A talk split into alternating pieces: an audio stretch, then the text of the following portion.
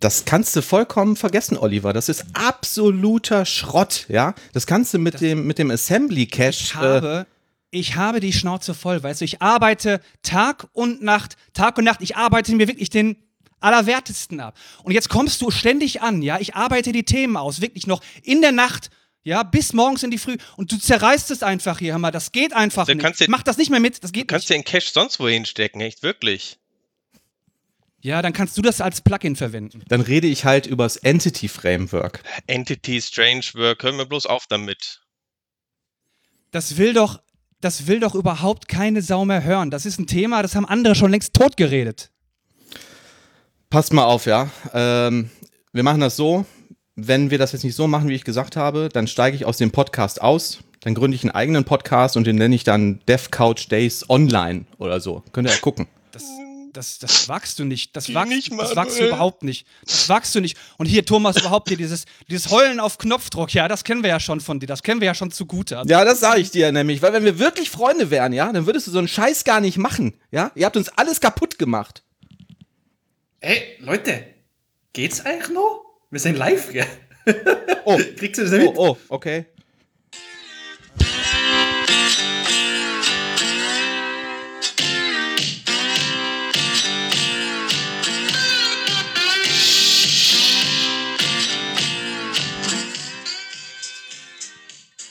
Hallo, liebe Community hier bei den Dev Days Online. Die meisten von euch fragen sich sicherlich, wer ist hier überhaupt dieser gut aussehende Typ? Und äh, wer sind eigentlich Manuel und Oliver?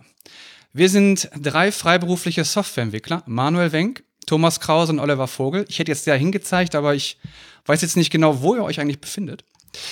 Ähm, wir haben uns vor nunmehr 2,5 Jahren dazu entschlossen, die .NET-Community durch unsere Expertise zu bereichern. Und äh, wie ihr sicherlich, das wissen unsere Zuhörer, festgestellt habt, hat das nicht so gut funktioniert. Aber wir sind sehr witzig, immer noch da und nun auch auf Instagram. Bitte folgt uns. Manchmal haben wir sogar Gäste. Heute sogar ist der Christian Gieswein bei uns, worüber wir uns, und ich spreche da einfach mal für uns alle, nickt, wenn ich da recht habe, uns sehr freuen. Nein, ganz im Ernst, wir nehmen alle zwei Wochen einen Podcast auf, in dem wir über aktuelle Themen in der .NET-Welt sprechen. Wir sind der einzige deutschsprachige Podcast, der über .NET-Themen spricht, wohlgemerkt. Und würden uns freuen, wenn ihr unseren Podcast abonniert und auf die Glocke klickt. Das ist eine lustige Idee, Oliver, bringt natürlich nix, Warum nicht? weil wir hier nicht auf YouTube sind. Warum eigentlich nicht? Das ist ziemlich schade, finde ich eigentlich. Naja, egal, die URL von unserem Podcast, www.dashcouch.com, da könnt ihr alle unsere Podcasts finden, die wir in den zweieinhalb Jahren aufgenommen haben. Den Link, ähm, den seht ihr sogar noch hinter dem Manuel. Manuel, zeig mal den Link. Sieht man den so? Ja. Das ist jetzt ganz witzig, Oliver, weil du den falsch gesagt hast. Es ist nicht devcouch.com, sondern devcouch.de.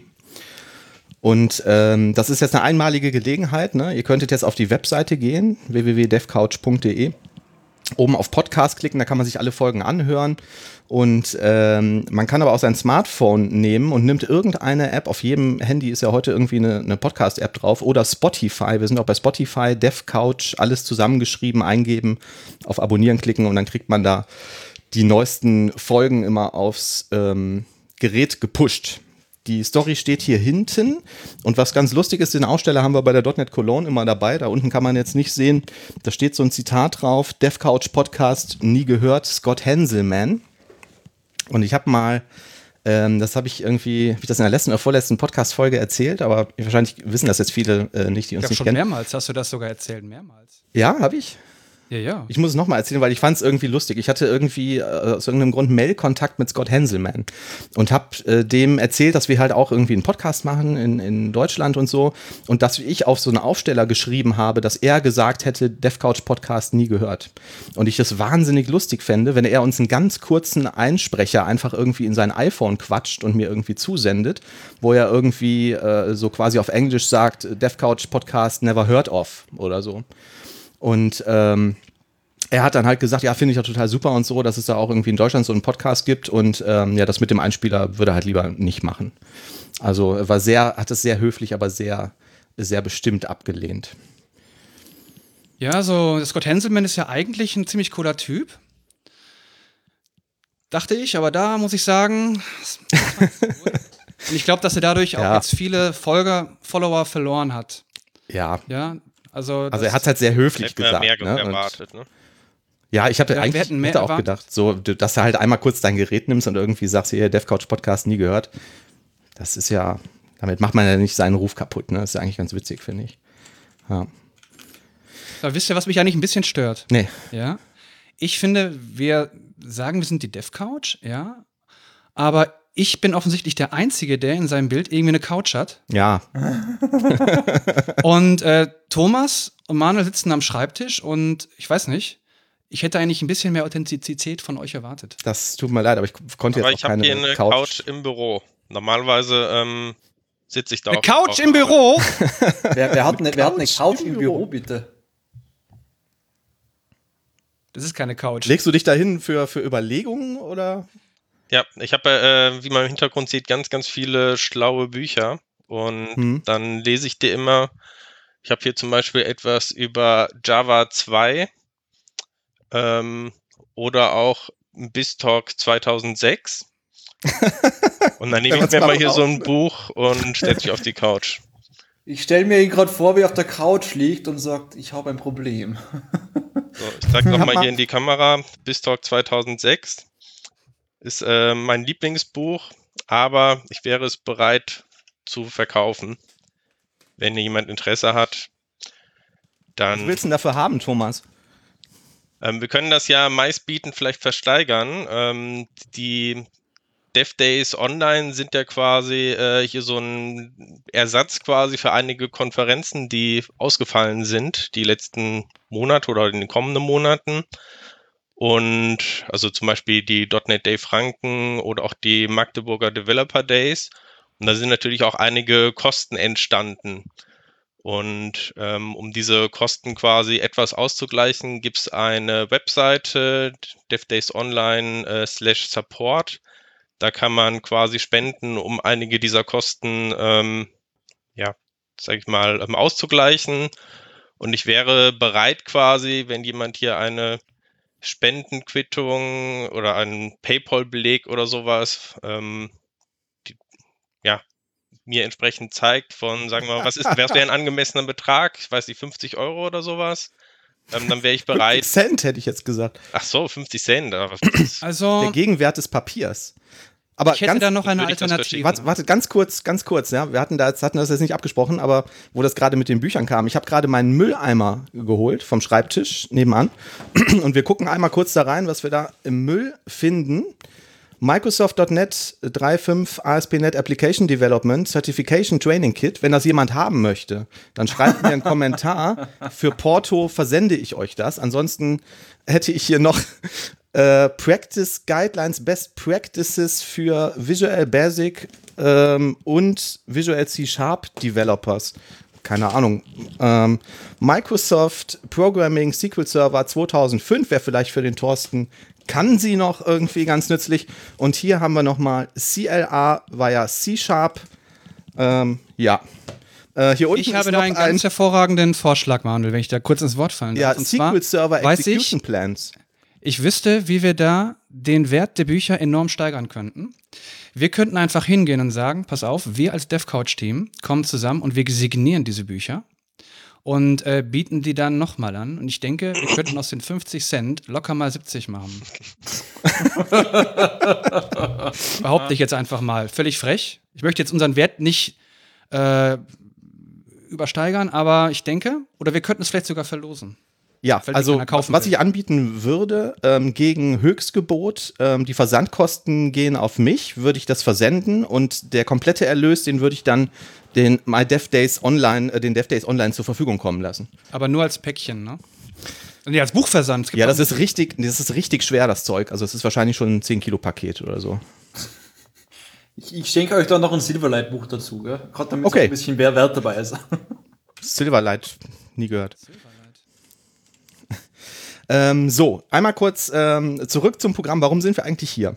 Wir sind sonst bei der .NET Cologne häufig eingeladen und zu Gast, wo wir uns immer sehr freuen und interviewen da die Sprecher. Und äh, jetzt ist die .NET Cologne ähm, ausgefallen und äh, die .NET Day Franken ist ausgefallen, die Magdeburger Dev Days sind ausgefallen.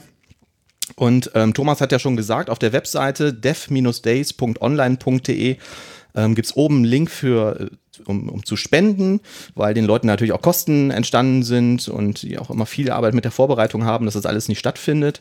Und ähm, der Albert hat, ich weiß nicht, ob das jetzt in Eigenregie äh, passiert ist, aber wahrscheinlich hat er da auch noch irgendwie viele Mithelfer gehabt, jetzt diese Online-Konferenz ins Leben gerufen. Und weil wir bei der DevNet, Dot, nein, weil wir bei der .NET Cologne ähm, eingeladen waren, ähm, sind wir jetzt auch hier eingeladen worüber uns, worüber wir uns sehr freuen. Und zum ersten Mal auch im Video und live zu sehen, was auch eine völlig neue Erfahrung ist. Mir ist aufgefallen, immer wenn ich der Albert sage, mache ich eigentlich diese Geste, also so eine Bartgeste. Und ähm, das kann man sonst im Podcast ja nicht sehen. Die erinnert mich ein bisschen an Pastewka, wenn ich ehrlich bin. Ja, mit dem Hals, ne? Möp. Möp. Möp. Aber das meinen wir natürlich nicht. Nein. Das machen wir nicht. Äh, so, und äh, wie auf der äh, .NET Cologne haben wir auch immer einen Gast, haben wir gerade schon erwähnt. Der Christian Gieswein ist da. Der Christian war schon mal bei uns bei der .NET Cologne. Die Folge könnt ihr euch dann auf eurer Webseite oder in eurem Podcast-Player anhören, wenn ihr möchtet. Und damals haben wir Christian über WPF gesprochen, glaube Stimmt, ich. oder? Ich glaube, das ist ein WPF-Thema. Und C-Sharp 8, glaube ich. Ich glaube, wir sind einfach sicher ab 8 losgestartet und dann irgendwo in die Desktop-Ecke abgedr- abgedriftet, oder? Weil wir haben da ja, ja, über Gott und die Welt gequatscht. Nein, eigentlich nicht über C-Sharp und die Welt. So, so, so muss man eigentlich sagen. Richtig, ja. Und ähm, du machst aber auch irgendwas. Du hast, hattest damals zumindest irgendein Produkt, was du verkauft hast, was irgendwie WPF äh, erweitert oder XAML erweitert oder so. Genau, das war ja damals die Idee. äh, Das war ja noch recht an den Anfangszeiten. Ich glaube, ich, wann, wann war denn das? War das letztes Jahr oder war das vorletztes Jahr? Muss ich gerade überlegen. Äh, Vorletztes. ja. Ja, auf jeden Fall damals Schau war nach. das, glaube ich, noch sehr in der, in der Ideenblase, sage ich jetzt einmal. Und das, äh, da ist natürlich ein bisschen was entstanden dann daraus. Es ist auch aus der Idee natürlich ein bisschen was anderes entstanden, wie ursprünglich geplant, sage ich jetzt mal. Ähm, Stand heute ist es eigentlich ein kostenloses Tool für Visual Studio, wo man halt dann quasi den XAML-Designer halt rauswirft von Microsoft und stattdessen halt äh, wirklich so eine Vorschaufunktion bekommt, eine interaktive Vorschaufunktion von seinem XAML eigentlich. Nennt sich mittlerweile FastWPF. Wer da mal Lust und Laune hat, gibt einfach ein fastwpf.dev. Ist die Webseite dafür, ist ein kostenloses Toolchen, kann man sich dann reinstallieren und dann kriegt man halt so schöne Vorschau von seinem XAML halt mit äh, Viewmodel dahinter, was man dann designen kann und dann kann man sich das zusammenklicken, ohne dass man jedes Mal die Anwendung starten muss. So viel ist da draus äh, geworden sozusagen dann auch. Cool. Aber ähm, das ist jetzt nichts, was du, also du hast gesagt, kostenloses Tool, damit, damit verdienst du dein, dein äh, täglich Brot? Nein, oder? nein, mit kostenlos Geld verdienen würde ich gern, weil das wäre irgendwie so richtig äh, sozial, sage ich jetzt einmal, Ja, kostenlos. irgendwie schon, ne? ja, irgendwie würde das cool funktionieren. Äh, nein, ist eigentlich ein reines kostenloses Tool, weil äh, es ist für mich ein Unterstützungswerkzeug, weil ich halt einfach nicht immer Lust und Laune habe, gerade mit ganzen Desktop-Projekten zu sagen, F5, klick dich da rein, log dich da ein, klick da, klick, klick da. Bis ich irgendwann drauf komme, ah, der Button hätte ein bisschen weiter links gehört oder sowas dergleichen. Das ist mir einfach lästig gewesen. Das ist für mich nur ein Toolchen, für mich eigentlich selber, äh, was die Welt ein bisschen einfacher macht. Und deswegen habe ich gesagt, okay, vielleicht hat da sonst noch wer was davon. Ja. Und was machst du sonst? Also womit verdienst du dein Sonst, äh, wo ich mein Geld wirklich verdiene, ist äh, typische Beratungsschiene, sage ich jetzt einmal. Das heißt, äh, ich bin halt einfach Softwareentwickler im Bereich C-Sharp, äh, Desktop-Entwicklung, WPF. Da bin ich halt irgendwie so ein bisschen so Guru, sage ich mal. Nenne mich mal auch einer. Und da biete ich natürlich die Dienstleistung auch dementsprechend anzusagen. Jemand möchte da reinsteigen, jemand hat Probleme, jemand braucht Entwicklungsunterstützung, dann kann man mich eben käuflich dann erwerben und dann kriegt man meinen Dialekt auch mehr als eine Stunde zu hören und hat mich dann irgendwie so mehrere Tage, Wochen an der Backe dann dementsprechend und dann darf ich halt irgendwas dazu erzählen. Ich höre da so einen gewissen Dialekt irgendwie raus. Ähm, du kommst hier nicht aus der Kölner Gegend, ne? Aber Nein, nein. Aber- das ist, äh, das ist äh, tiefstes Österreich, tiefstes Tirol, aus den Bergen bei den sieben Zwergen. Äh, ich glaube, wer war das? Manu, Manu zieht mich da ganz gerne auf, glaube ich, oder? Mit diesem erfundenen Dialekt. aber Sowas macht er gerne. Ich hab mal behauptet, macht dass er der gerne. machst du Beratung auch in Deutschland oder dann in Österreich? Ähm, vorrangig lustigerweise sogar in Deutschland, weil ich sage jetzt mal Baden-Württemberg als auch Bayern ist für mich näher als wie nach Wien. Für viele ist das immer ein bisschen geografisch etwas schwierig vorstellbar. Aber um nach Wien zu kommen, brauche ich quasi äh, fast über vier Stunden Autofahrt oder Zugfahrt. Das heißt, da bin ich schon fast in Frankfurt oben. Deswegen ist mein Einzugsgebiet eigentlich sogar mehr in der deutschen Gegend als in österreichischen Gegend. Darfst du eigentlich jetzt überhaupt noch nach Deutschland, jetzt hier so mit Grenzschließungen und so? Das geht auch nicht mehr, ne? Aber Also ich komme ich komm zehn Kilometer, dann sagt die Bundespolizei Deutschland, nö, ist nicht. Ähm, ja, das verlängert übrigens auch meine Reise nach Wien aktuell auf ungefähr sechs Stunden, weil ich ja quasi nicht über Deutschland fahren kann, wo ich normalerweise fahren müsste. Okay. So ist das äh, die Globalisierung und Europa und die EU. Also bleibst du aktuell zu Hause.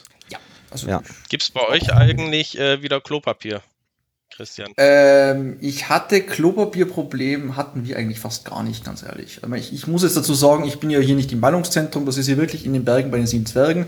Das ist so ein Ort mit knapp 3000 Einwohnern, da hat man eigentlich Klopapier immer bekommen. Das war nicht so wirklich problematisch. Ich weiß auch nicht, warum man Klopapier horten soll. Ich verstehe das bis heute nicht, weil ich immer denke so, ja, das ist nicht überlebensnotwendig, oder? Nee, Ein gutes Tauschmittel gegen Zigaretten und so. Ja, ja, klar. Oder Perlen. Kannst doch da das machen, glaube ich, einfach nur die bescheuerten Deutschen. Also ich weiß auch nicht, woran das liegt.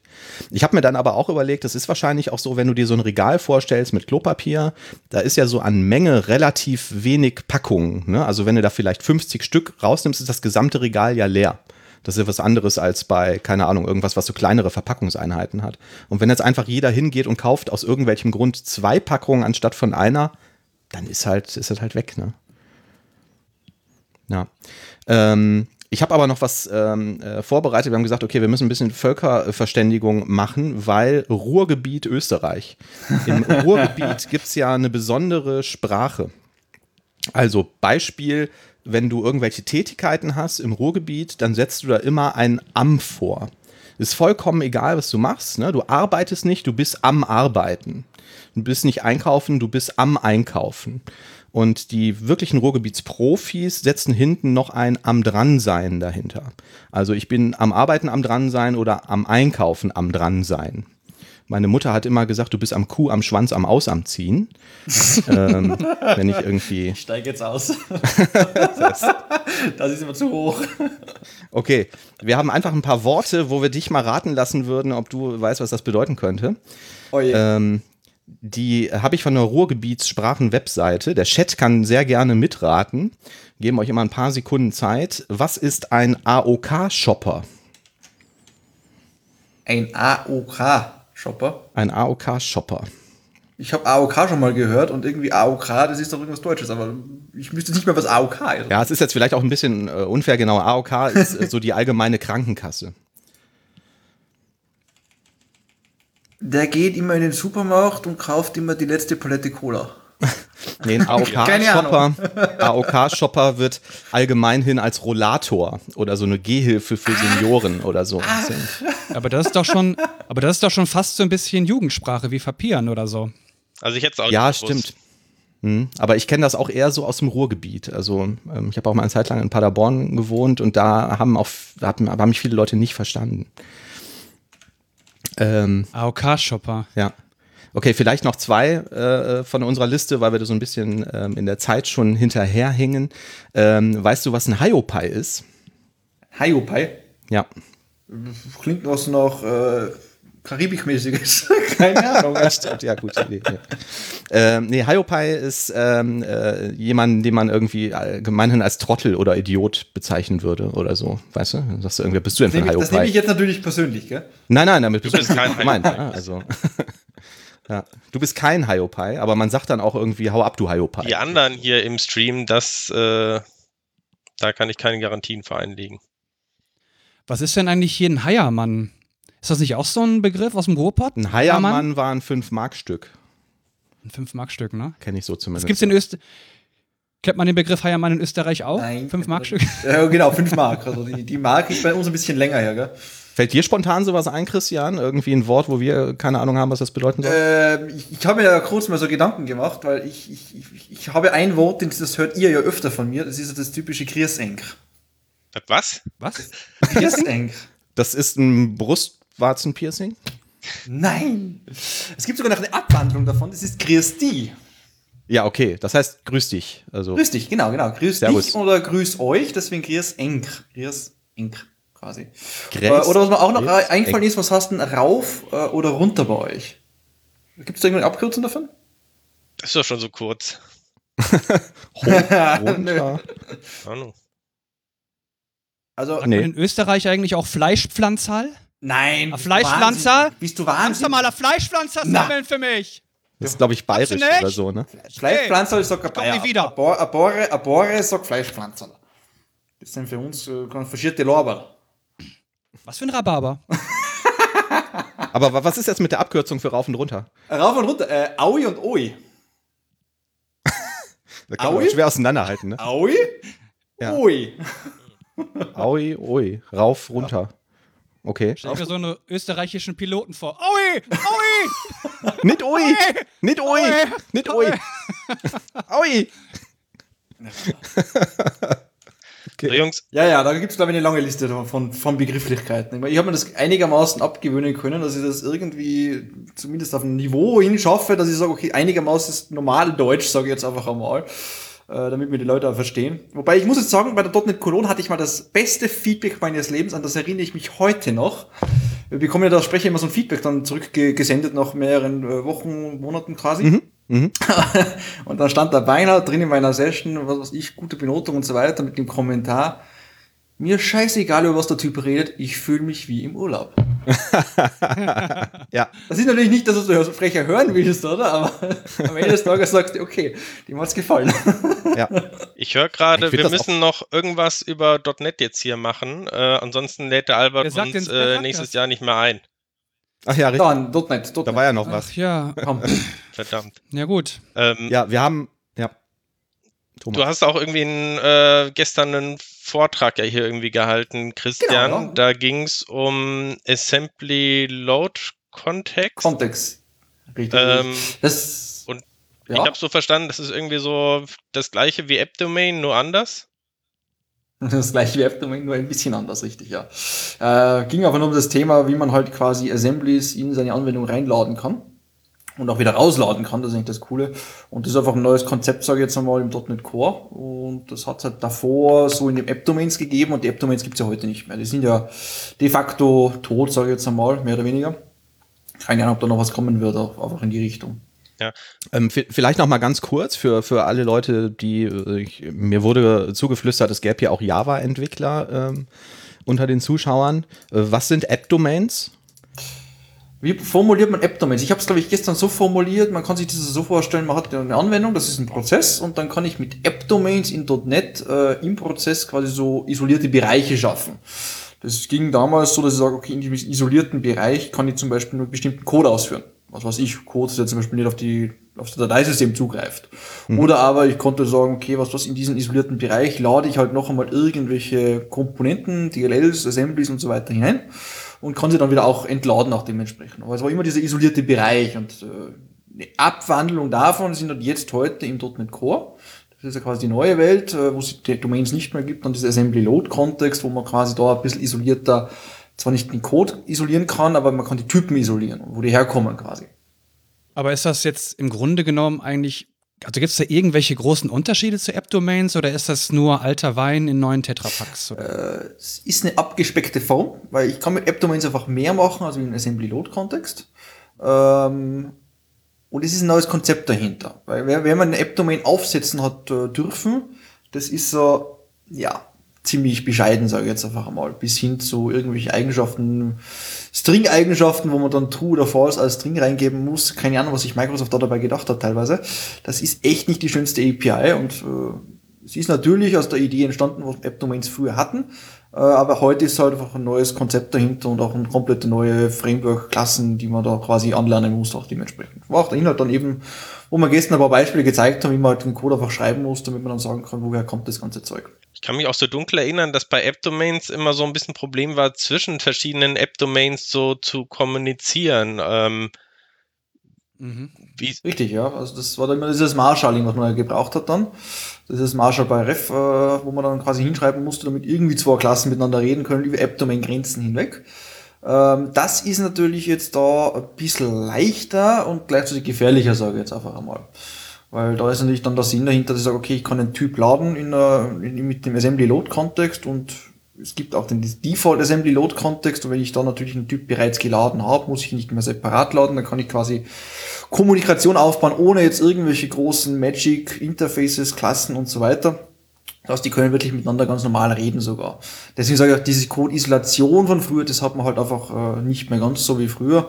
Äh, aber man kann halt einfach eben sagen, okay, ich lade jetzt aus X-Assembly das raus, aus der anderen Assembly das raus und das sind zum Beispiel die gleichen, nur unterschiedliche verschiedene äh, Versionen zum Beispiel.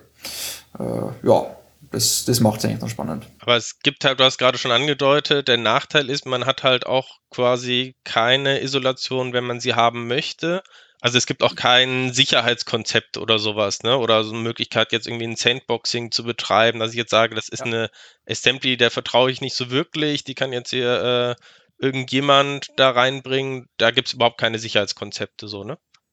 Nö, ist mir nichts bekannt, dass es da irgendwas gibt. Äh, das war eben das Schöne an der App-Domain zu sagen, da gibt es eine Sandbox, da kannst du nicht viel machen, da kannst du nicht viel Schindluder treiben und los geht's. So, da fehlt uns einfach noch was. Mhm. Also Habe ich das jetzt richtig verstanden? Ähm, du hast jetzt, also wenn wir uns jetzt mal irgendwie vorstellen, was macht man jetzt damit? Ne? Du hast jetzt vielleicht irgendeine, sagen wir mal, WPF-Desktop-Anwendung und ähm, lädst dir jetzt über diesen Assembly-Load-Kontext irgendwas dazu, kannst damit kommunizieren. Ne? Das klingt ja schon irgendwie so nach so einem Plugin-Konzept. Und mit Assembly Load Context kann ich jetzt das auch relativ einfach wieder entladen? Fragezeichen. Yep. Okay. Genau so ist es. Und was, was, äh, was machst du damit? Äh, in der Desktop-Welt würde ich es jetzt auch nicht wirklich mit dem Entladen als Vorteil sagen. Das mit Plugins lasse ich gelten, wo ich sage, okay, was weiß ich, ich hätte gerne so eine WPF-Anwendung, Windows Forms-Anwendung mit VB, was auch immer, keine Ahnung. Äh, was dann irgendwie einen Ordner hat mit Plugins, die lade ich dann einfach und da kann ich den Assembly-Load-Kontext auch schön verwenden dafür. Äh, ist alles super und gut. Dieses Entladen finde ich gerade in der Service-Welt viel, viel spannender. Das heißt, äh, wenn ich jetzt sage, keine Ahnung, ich habe jetzt irgendwo einen Endpunkt, eine Web-API oder sonst irgendwas dergleichen und ich habe versionierte DLLs, die ich aus irgendwelchen Gründen laden will oder kann, dann ist es eher interessant zu sagen, okay, ich lade das temporär, mache damit irgendwas und werfe es dann auch zum Beispiel wieder weg. Also wir haben das in einem Projekt zum Beispiel gehabt, wo wir gesagt haben einfach, okay, wir wollen, dass ein System äh, dynamische Komponenten bekommt. Das heißt, man kann als Entwickler dort was hochladen, kann da quasi was installieren sozusagen mit einer gewissen Version. Äh, und natürlich über die Zeit werden diese Versionen quasi aktualisiert. Das heißt, ich habe von einer DLL mehrere verschiedene Versionen. Mhm. Jetzt kann es aber sein, dass ich sage, okay, ich habe eine Anfrage von einem anderen System mit einer älteren Version quasi vom Contracting her. Aha, und du lädst dir den alten Stand nochmal dazu. Richtig, ich lade mir den alten Stand einfach nochmal dazu. Das kann ich so lange machen, solange ich datentechnisch doch keine großartigen äh, Tohuwabo-Sachen mache. Mach dann quasi das, was da damals aus der alten Welt quasi angefragt wird und dann entladen wir das wieder und sagen, passt, danke, wieder schon. Mhm. Und damit sind wir halt natürlich größtmöglich abwärtskompatibel dann auch dementsprechend. In welchem klingt jetzt, glaube ich, klingt jetzt ein bisschen einfacher, als es, glaube ich, ist, äh, aber hat dann einfach von, von, von, der, von der Wartbarkeit einen extremen Faktor dann gehabt, wo man sagen einfach kann, okay, ein System, was einfach 5, 6, 7, 8 Jahre alt ist, kann uns quasi immer noch mit den alten Sachen daherkommen und wir haben doch ein Riesenproblem damit. In welchem Kontext äh, ähm, war das jetzt, die, dieses Beispiel, was du gerade genannt hast? Also war das jetzt eine Webanwendung? Ähm, das war ein ja. Dienst eigentlich. Dienstanwendung mit einer okay. vorgeschalteten Web-API Web Web API eigentlich. Das ja, ja. Von, ja. Also der erste, ich frage mich dann halt immer, wenn ich so, so neue Technologien habe, irgendwie so, was, was, was mache ich jetzt damit? Ne? Was kann ich jetzt damit irgendwie bauen, was ich vorher nicht oder viel umständlicher machen konnte? Und mein erster Gedanke war jetzt gerade irgendwie, okay, du hast irgendwie eine versionierbare Web-API und ähm, hast dann irgendwie eine API slash V1 slash V2, weil die V2 irgendwie ähm, eine völlig neue Schnittstelle hat. Ähm, dann dachte ich aber, okay, in dem Kontext macht das jetzt zumindest auf dieser Ebene der Web-API eher weniger Sinn, weil du kannst die ja sowieso beide parallel nebeneinander pflegen. Du kannst dir auch während des laufenden Prozesses mal irgendwie die Anwendung tauschen, ähm, ohne dass da jetzt irgendwelche Requests verloren gehen oder so. Ne? Also ähm, da ähm, mir, ist, mir ist dieser Zweck noch nicht so ganz klar, was ich jetzt damit machen kann oder was jetzt viel einfacher geworden ist. Du machst jetzt konkret auf das Beispiel bezogen, was? Ja, auf das, also ja gut, auf das Beispiel bezogen, das ist, äh, das kann ich mir schon vorstellen, ne? Wenn du jetzt sagst, okay. du hast einen Service oder einen Windows-Service oder so und kannst jetzt irgendwie nochmal Code nachladen, weil der muss halt dauernd verfügbar sein, ne? Mhm. Das macht da ja wahrscheinlich durchaus Sinn. Ähm, so, und jetzt, aber jetzt irgendwie in anderen Kontexten, du hast eine Desktop-Anwendung, die kann ja, neu starten. Musst, ne? Also da, da, da, kannst du neu starten, mhm. sage ich auch. Ja. Wie gesagt, wenn es jetzt um den Kontext, wenn es jetzt um den Sinn geht vom Entladen, sage ich jetzt einmal. Mhm. Gerade das Entladen macht es ja sinnvoll, wenn ich sage, okay, ich habe irgendwas Langläufiges, was ich eben nicht runterfahren möchte, was einfach dauernd laufen soll und es soll einfach dynamisch zur Laufzeit irgendwas machen. Und das, äh, da, ist, das ist, da bist du im Grunde im Maximum drin von Plugin-Systemen, ja. Wenn du wirklich sagst, okay, lad was rein, mach was, lad was raus. Ich finde es auch tatsächlich, äh, wenn man so Anwendungen mit Plugins ähm, bedient hat, dann passiert es auch mal schnell, da hat man vielleicht irgendwie das falsche Plugin äh, da hinzugefügt und entfernt das vielleicht wieder und dann ist es ganz oft irgendwie so der Fall, man möchte dann vielleicht das, äh, die zugehörige DLL von diesem Plugin wieder löschen und das funktioniert nicht, weil halt noch irgendeine Referenz da im, im Prozess vorhanden ist und die DLL oder die Datei dann auch entsprechend gesperrt ist. Und von daher finde ich es, ähm, sag mir jetzt wahrscheinlich auch so ein bisschen zum guten Ton einfach, dass man, wenn so eine DLL, so ein Plugin nicht mehr gebraucht wird, dass es dann auch wirklich vollständig ähm, entladen wird und man nicht extra nochmal jetzt neu starten muss, damit das dann irgendwie einen Effekt hat.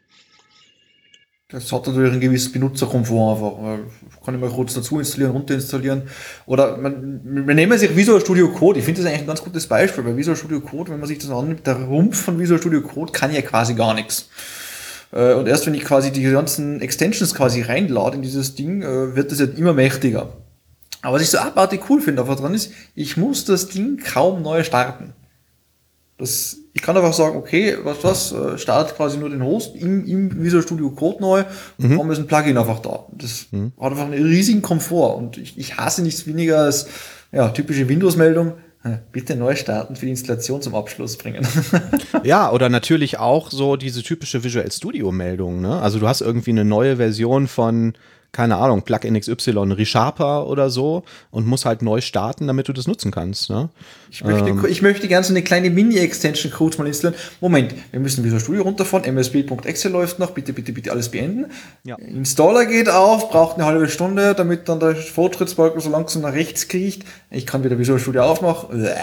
Du hast ja, gestern, das ist das keiner. Du hast gestern auch erwähnt, ähm, so hatte ich zumindest verstanden, dass diese Razer Runtime Compilation dass sie auch mit diesem Assembly Load Kontext funktioniert. Also ähm, quasi diese Art Edit and Continue Experience, die man ähm, beim Bearbeiten von, von Razer-Dateien entsprechend hat. Ich speichere einfach und die Änderungen sind da. Habe ich das richtig verstanden?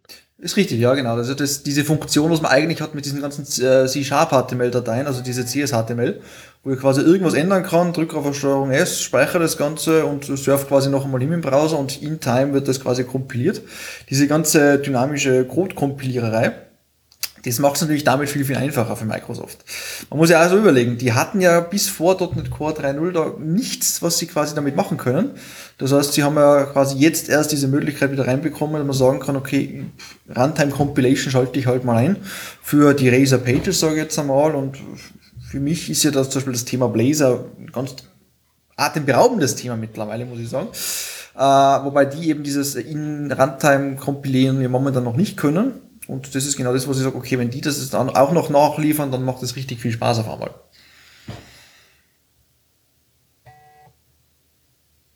So. Ähm, dann vielleicht noch eine weitere Frage, bevor wir dann auch langsam irgendwie zum Ende kommen müssen. Es kam gestern auch noch ähm, eine Frage im Stream zu Mev. Da, ähm, das war ja auch äh, quasi so dieses Managed Ex Extensibility Framework von Microsoft, habe ich so relativ ähm, kompliziert noch irgendwie so in Erinnerung. Also es war irgendwie recht umständlich. Ich glaube, das ist ähm, auch verboten worden. genau, du hast gesagt, das, das, gibt es auch irgendwie immer noch. Ähm, mich würde mal interessieren, ja. Gibt es irgendwie schon auf Basis von Assembly Load Kontext irgendwelche Alternativen oder wurde das dafür weiterentwickelt? Wenn ich also irgendwie genau für diese ganze Plugin-Thematik ähm, noch so einen Überbau haben möchte, der sich vielleicht um verschiedene Themen da, ähm, da kümmert, ob es jetzt, keine Ahnung, Versionierung ist oder bestimmte gibt's, Sachen, die man vielleicht ja. mal wieder braucht? Ähm, es gibt ein Framework, ich weiß es aber nicht auswendig, wie es heißt, ganz ehrlich. Ich müsste es auch ganz kurz Google anwerfen. Assembly Load Context. GitHub ist ein Open Source Projekt sogar, was quasi so dieses Plugin-System schon fixfertig mit Assembly Load Context auch vorbereitet, damit man dann wirklich nur noch sagen muss, das ist mein Contracting und watch bitte diesen Folder und los geht die ganze Reise. Die nimmt einem natürlich da sehr viel ab noch einmal.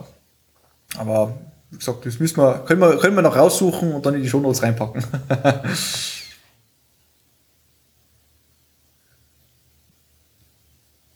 Ja, normalerweise ist jetzt der Punkt, Manuel, da fragst du immer noch irgendwie, ähm, ob wir noch irgendwas Wichtiges vergessen haben oder was du vielleicht jetzt gestern auch nicht in einem Vortrag unterbringen konntest. Genau, ähm, ja. Das, ich tue das gleich. Ich hatte gerade das Problem, dass ich immer so ein paar Audio-Dropouts äh, gehabt habe. Also ich habe dann teilweise irgendwie halbe Sätze nicht gehört, aber ich glaube, jetzt, jetzt läuft es wieder rund. Ähm, genau. Ähm, Christian, mal eine ganz spontane ja. Frage. Was haben wir noch vergessen zu fragen bezüglich Assembly Load Kontext? Ach so, ich dachte schon, du wolltest fragen, ob die Après-Ski-Bars wieder offen haben hier. Ach so. ich glaube, da würde ich mich jetzt auch erstmal eine Weile von fernhalten, aber nachdem die ganzen Lifte auch zu haben, macht es auch, glaube ich, keinen Spaß mehr. Nein, äh, ich glaube, Fragen, was, was bringt die Zukunft? Ja, ja ich habe keine Glaskugel.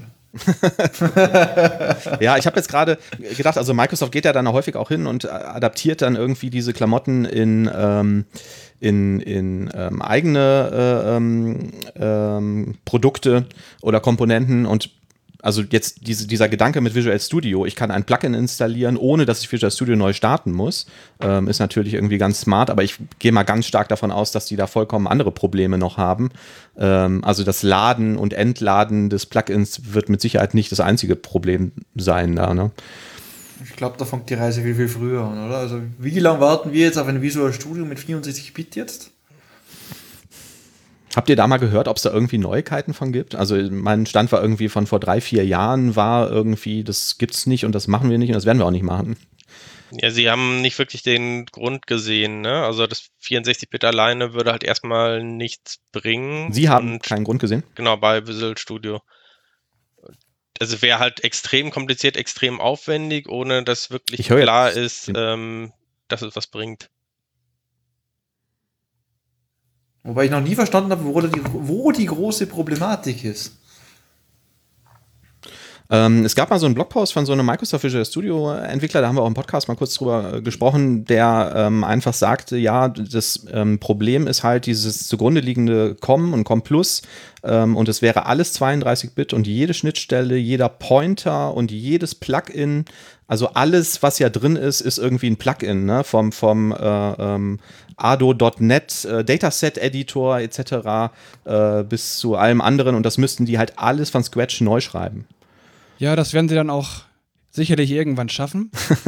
Hoffentlich. Naja. Ähm, ich hoffe, ich bin jetzt nicht zu sehr ins Wort gefallen. Ich glaube, nein, nein. wir müssen leider zum Ende kommen. Ich hoffe, es war für euch alle sehr unterhaltsam. Wir haben übrigens nachher noch eine zweite Session mit uns wir haben eine zweite Session mit uns, ihr habt eine mit uns. Ich hoffe, dass ihr dabei sein werdet. Und ist das nochmal um 14.35 Uhr, 14.30 Uhr, 14 14.35 Uhr mit Christian Liebel. Der hat ja auch äh, gestern einen sensationellen Vortrag gehalten ähm, über Web Components. Ja. Und hohe Wellen geschlagen. Genau, hohe Wellen geschlagen. Und es wird sicherlich. Da freue ich mich auch schon gleich ganz speziell drauf. Und ähm, den werden wir richtig ausquetschen. Also richtig ausquetschen werden wir den Jungen. So richtig. Genau. Und dass wir alle was davon haben werden. So, ihr Lieben, vielen Dank fürs Zuhören. Ich hoffe, es hat nicht nur uns gefallen, sondern euch auch ein bisschen. Und wir sehen uns nachher.